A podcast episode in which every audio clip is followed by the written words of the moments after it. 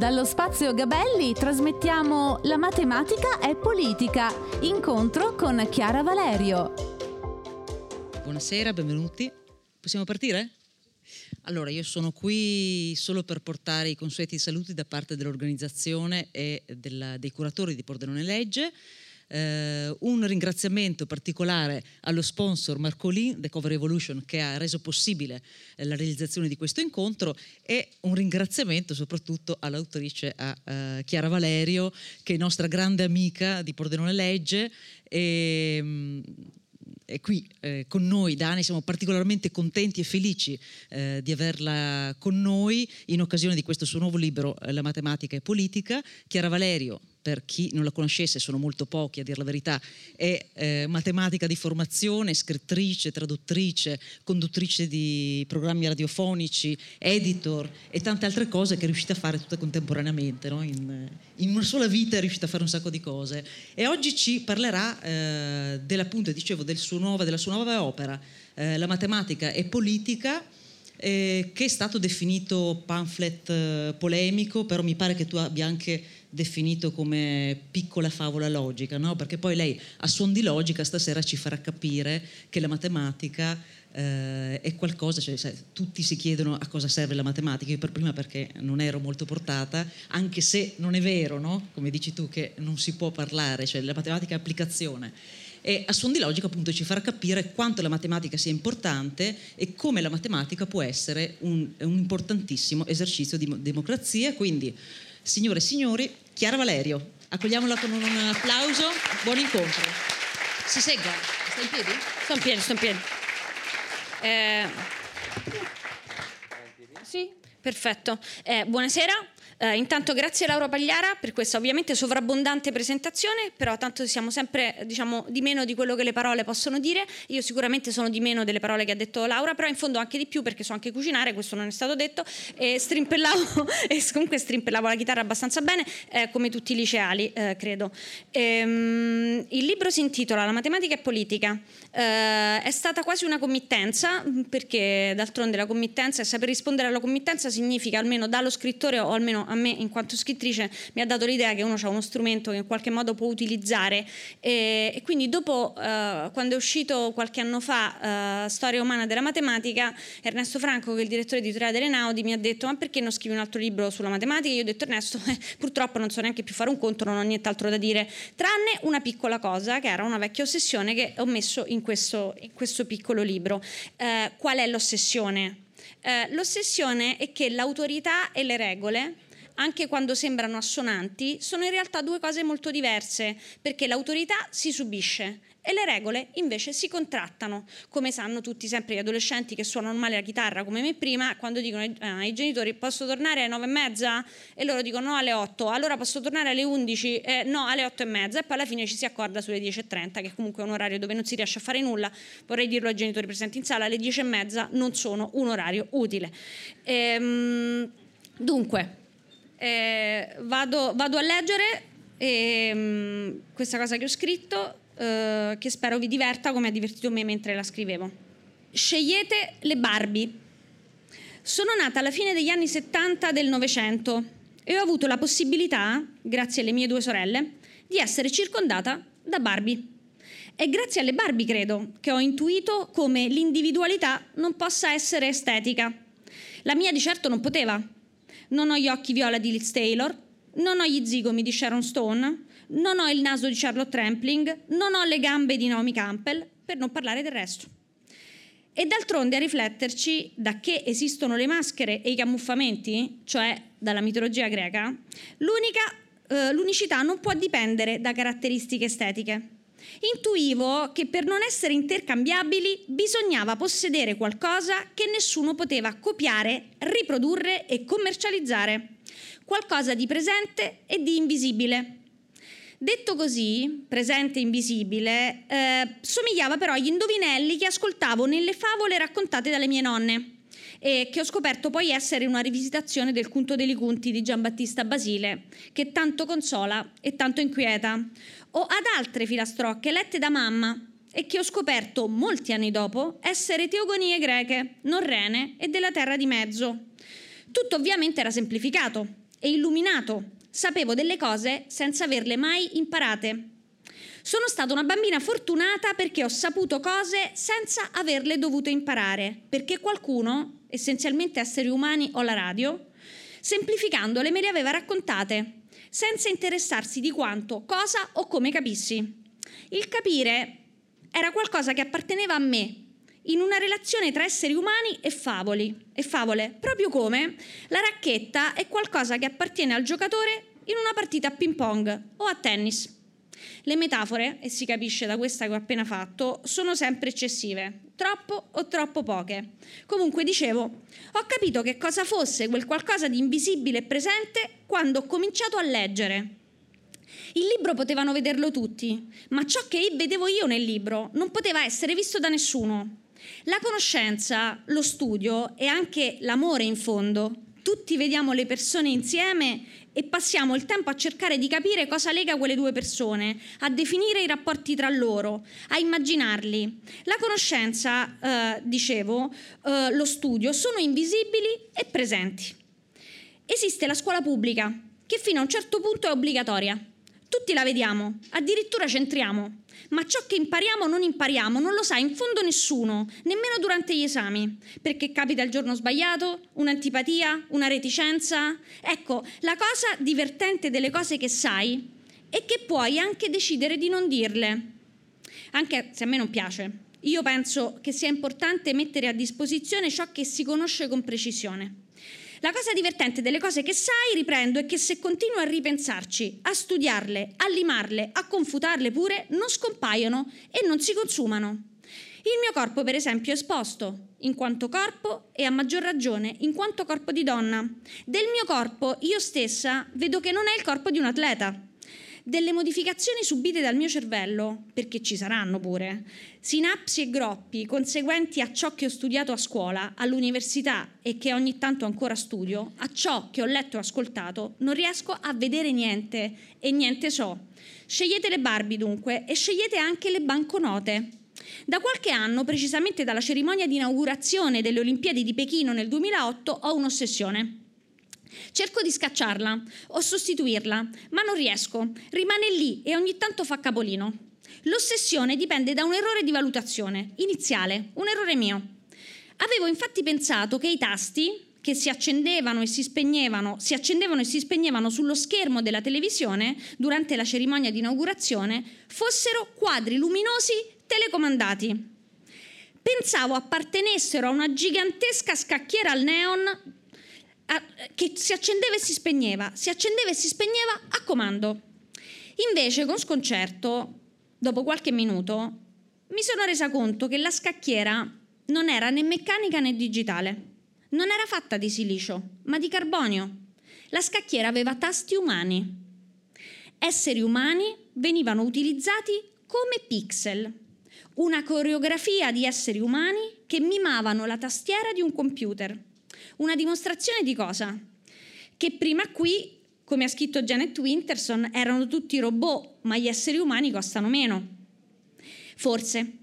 Ho cominciato a pensare, mentre mi alzavo per prendere una birra, che in effetti l'unica risorsa naturale ancora ampiamente disponibile sul pianeta Terra, non in esaurimento insomma, ma che anzi esaurisce tutto il resto, sono gli esseri umani, siamo noi noi siamo l'unica risorsa naturale ancora ampiamente disponibile sul pianeta.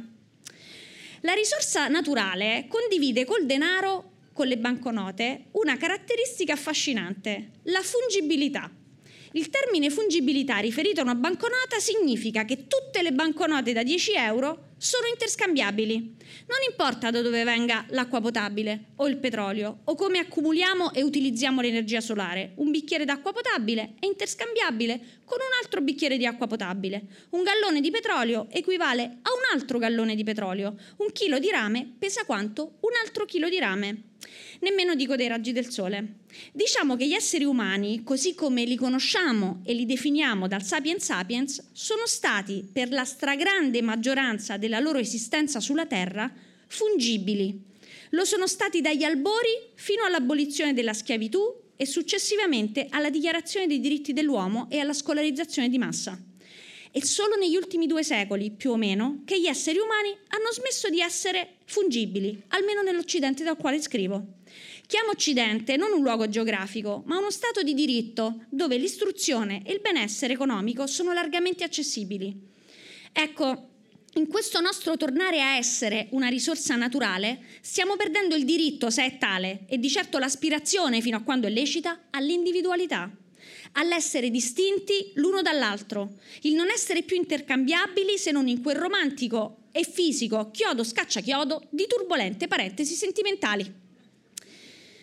Penso che gli esseri umani siano effettivamente una risorsa naturale, ma non nel senso dell'acqua potabile o del petrolio. Lo sono perché pensano, riflettono, perché hanno aggiunto paesaggi urbani a paesaggi boschivi e marini e dunque hanno ampliato la natura con la cultura.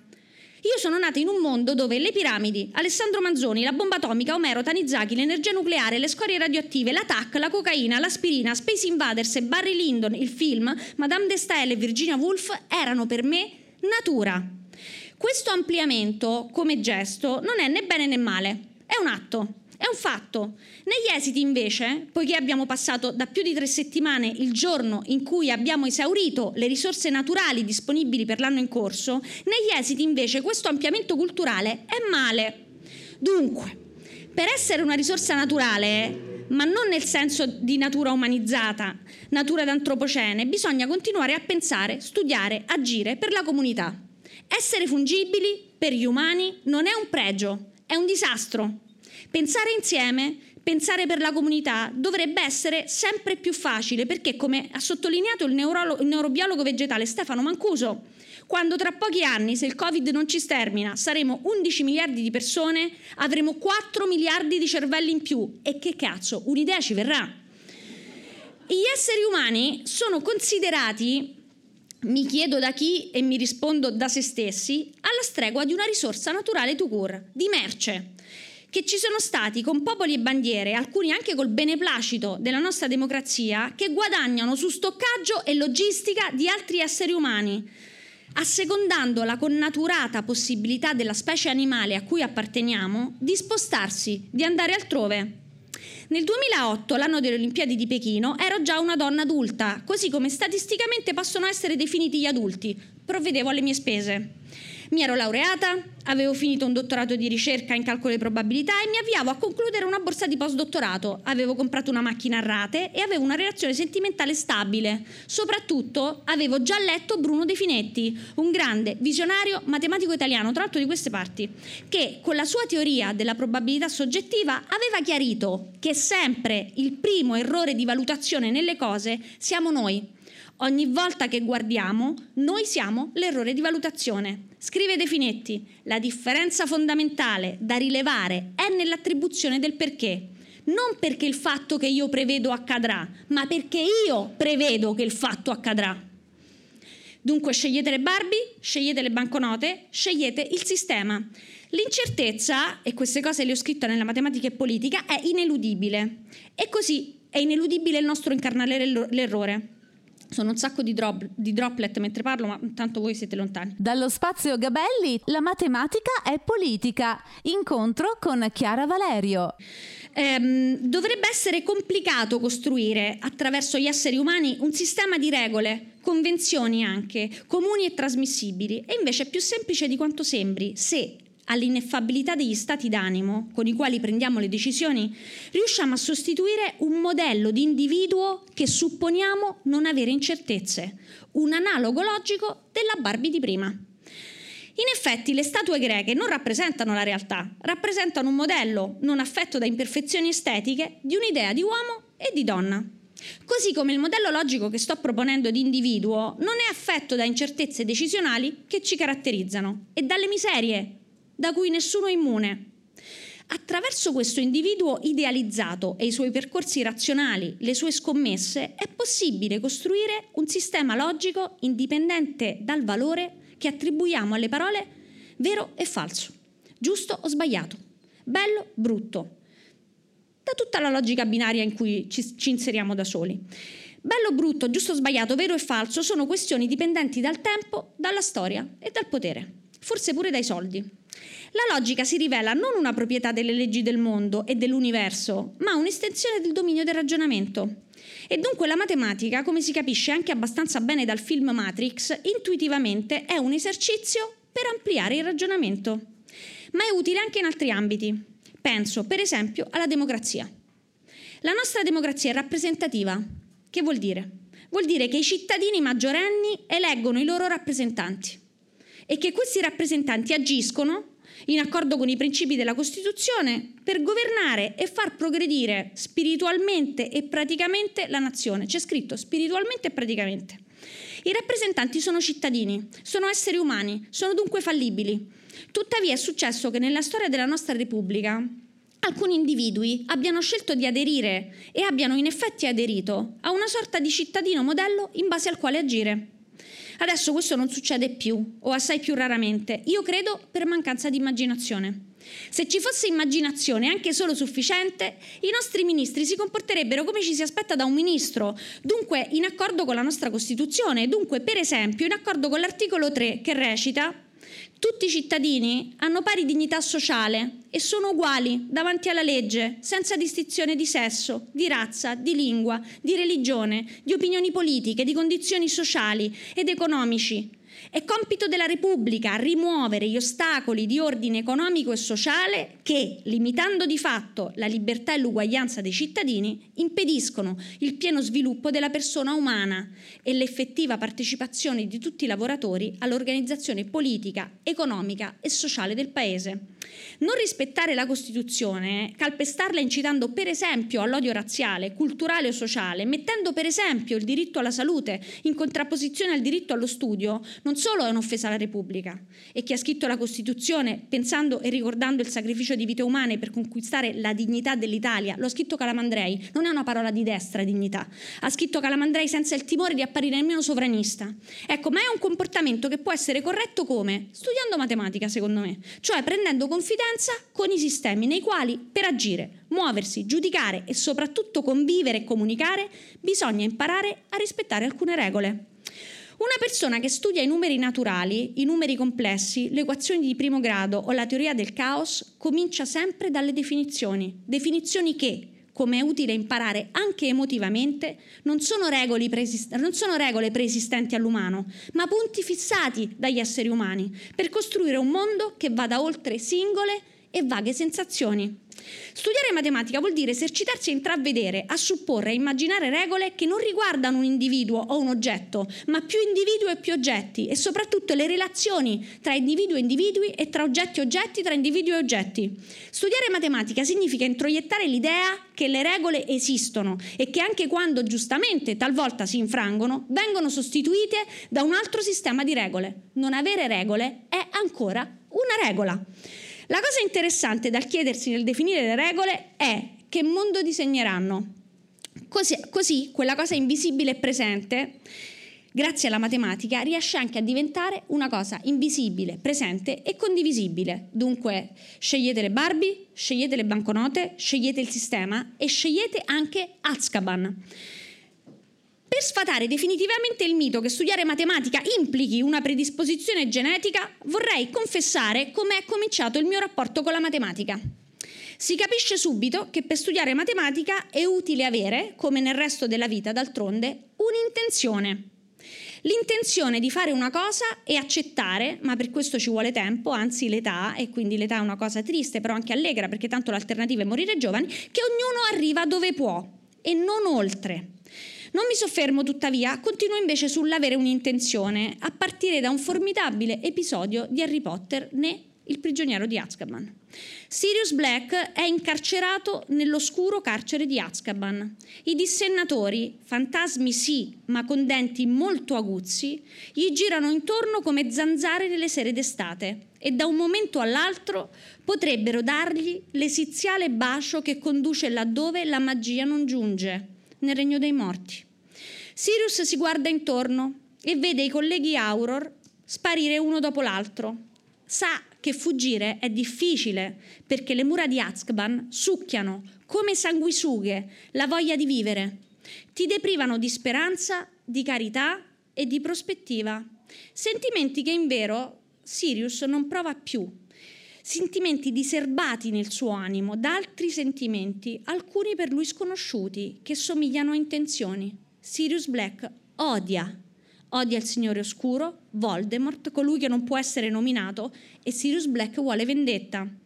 Il carcere, abituato a riconoscere e spegnere i sentimenti buoni, non riconosce l'odio e la vendetta che prosperano nel cuore di Sirius, perché sono gli stessi sentimenti che amano il carcere. E questi sentimenti però tendono, tengono Sirius in vita, non la bontà, non la gentilezza, l'odio e la vendetta. Ed è così che con quest'odio Sirius ricorda di potersi trasformare in cane e riesce a fuggire. Il carcere, come tutte le carceri, è stupido. Come tutti i regimi, trova solo ciò che cerca, vede solo ciò che vuole punire. Come tutti i sistemi oppressivi, funziona solo quando governa, occupandolo, il tempo di chi ci vive. Ecco, io non amavo la matematica, né credo ne fossi amata, ma mi ero innamorata della professoressa di matematica e l'intenzione di voler essere ricambiata è stata tale che mi sono messa a studiare. E quando ho finito il liceo ho provato a entrare nella classe di lettere della scuola normale di Pisa e non ci sono riuscita, quel rifiuto, quello smacco mi hanno messo davanti all'idea che la matematica potesse essere una vendetta.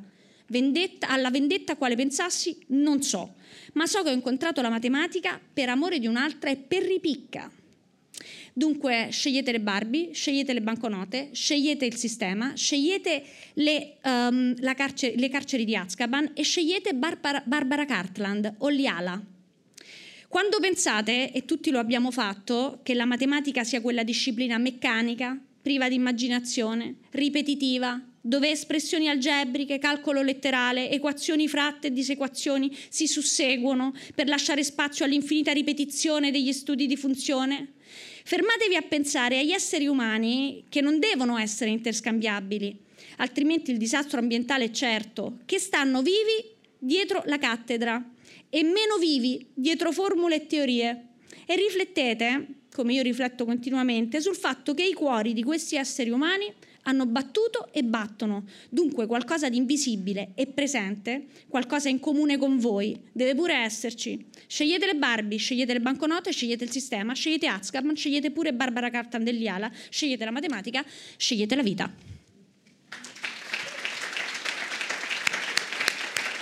Grazie.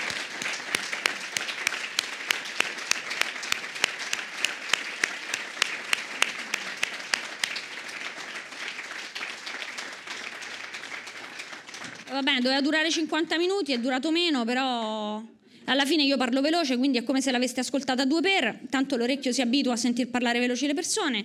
E, um, lo rifaccio da capo, così casomai non, smetto di. Non, non, non, faccio errori di lettura.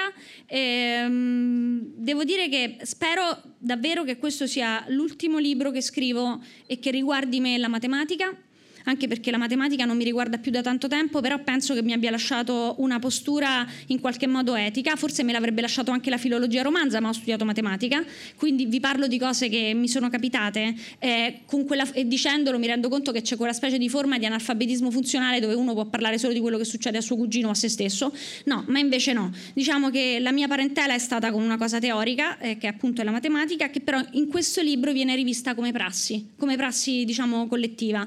Eh, ehm, io spero che funzioni, nel senso che penso che la matematica oggi sia stata la mia più grande avventura culturale. Ehm, addirittura, spero che adesso nessuno mi fulmini, addirittura più di Virginia Woolf, pure, con, cui, con, la quale pure ho passato tanto, tanto tempo. Però è, fa- è, stato più facile in qualche modo giocare con la matematica che con Virginia Woolf, anche se ho scritto anche dei grandi falsi di Virginia Woolf che non credo usciranno mai. Ehm, quindi niente, spero che lo leggiate, spero che se non vi piace lo buttiate, come faceva il mio professore buonanima Salvatore Rionero quando avevi fatto un esame che non andava tanto bene, però ti metteva 26 e poi siccome però gli facevi schifo perché gli hai fatto perdere tempo, buttava il libretto fuori dalla finestra. Alcuni libretti non sono mai stati trovati. Eh, quindi io ho sempre pensato che qualcuno li rubasse. Eh, probabilmente è anche vero.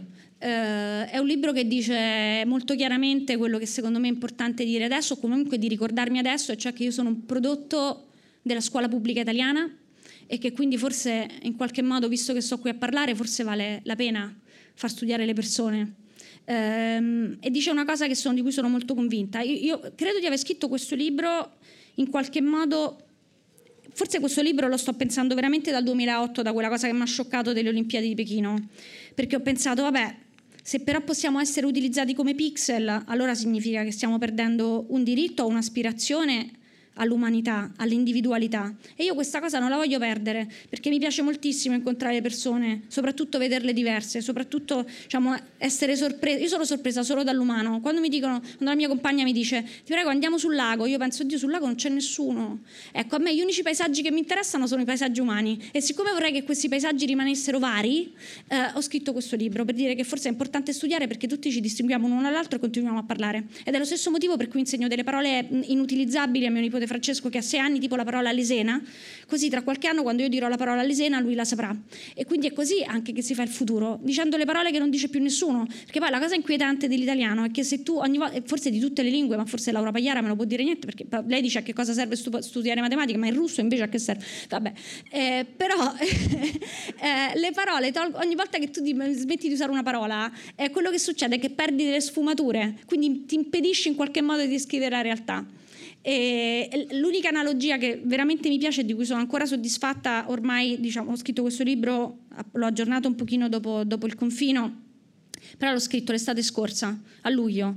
Ehm, l'unica, cosa, l'unica metafora che ancora mi convince e che spero che è, è facilissimo perché c'è questo dizionario che si chiama dizionario nomenclatore L'ha composto questo signore che si chiama Palmiro Plemoli. Io ho un'edizione del 1902, però la Zanichelli l'ha stampato in integrale in due volumi fino al, circa fino agli anni 70 e 900. Ecco, il dizionario nomenclatore è un dizionario che funziona, si chiama dizionario analogico. Per esempio, se voi trovate, cercate la parola tavolo, non c'è scritto che cosa è il tavolo, c'è scritto tutto insieme, c'è scritto tavolo, sedie, gambe, legno, cucina, pranzo, famiglia.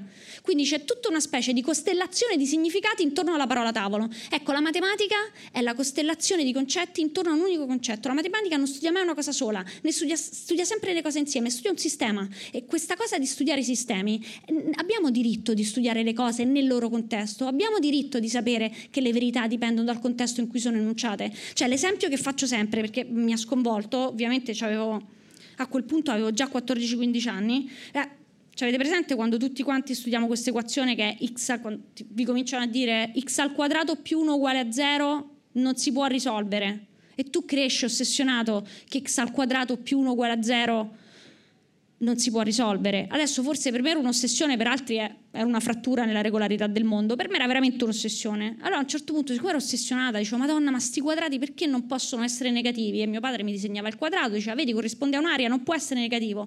Poi a un certo punto, dopo anni che mi ha detto, corrisponde a un'aria, non può essere negativo, mi fa vedere i numeri complessi.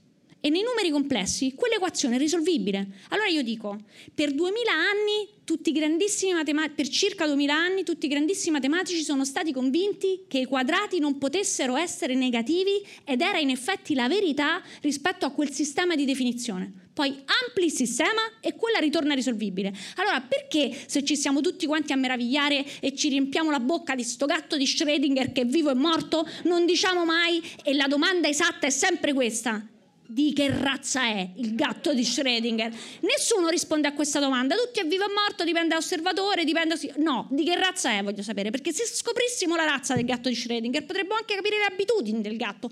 Il gatto ha l'abitudine di essere morto o il gatto ha l'abitudine di essere vivo? Non lo sappiamo. Comunque tutti quanti questo gatto di Schrödinger che è diventato una specie di, non so, come la maglietta di Che Guevara, è uguale, il gatto di Schrödinger è uguale alla faccia di Che Guevara sulle magliette. Che Guevara non ha più, quella, quell'icona non ha più niente a che fare con la rivoluzione, se una vaga idea, il gatto di Schrödinger non ha più niente a che vedere con la fisica se non una vaga idea. Perfetto, la cultura pop è arrivata anche lì fantastico. Però perché non facciamo diventare cultura ah, pop anche il fatto che x al quadrato più 1 uguale a 0 in un sistema ha soluzione e in un sistema non ha soluzione contemporaneamente? Non, non, dipende manco dall'osservatore, dipende solo da dove sta l'osservatore, nei complessi o nei reali. Ecco, io questa cosa l'ho sempre trovata liberatoria, straordinaria e soprattutto mi ha detto che le verità dipendono dal contesto, la realtà dipende dal contesto, l'esistenza dipende dal contesto e quindi se tutto dipende dal contesto perché dobbiamo studiare, ci dobbiamo studiare le cose, dobbiamo assorbirci le cose senza sapere qual è il contesto. Ecco, io penso che questo libro, o comunque l'ho scritto laddove sono arrivata, non lo so, me lo direte voi se lo direte, se no siamo fatti sta chiacchierate, va bene lo stesso.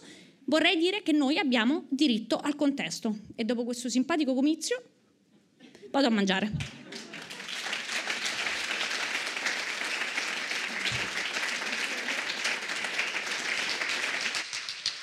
un secondo. Dove vai con tutta questa fretta? So che hai fame. Grazie mille, sempre scoppiettante Chiara Valerio. Io volevo solo aggiungere un'informazione che prima eh, avevo scordato di dire. Eh, ovviamente, come sapete, per questioni di sicurezza non è possibile fare la firma con l'autore e con l'autografo, però eh, nel banchetto ci sono delle copie già firmate da, da, Chiara Valerio, quindi per chi volesse comunque avere una copia autografata eh, la può trovare nel banchetto. Detto questo, Chiara. Beh, grazie, grazie. grazie a te, grazie a voi e buona continuazione, buona serata. Dallo spazio Gabelli, la matematica è politica. Incontro con Chiara Valerio. Grazie per aver ascoltato la radio di Pordenone Legge. Tra poco in onda un altro incontro. Resta sintonizzato.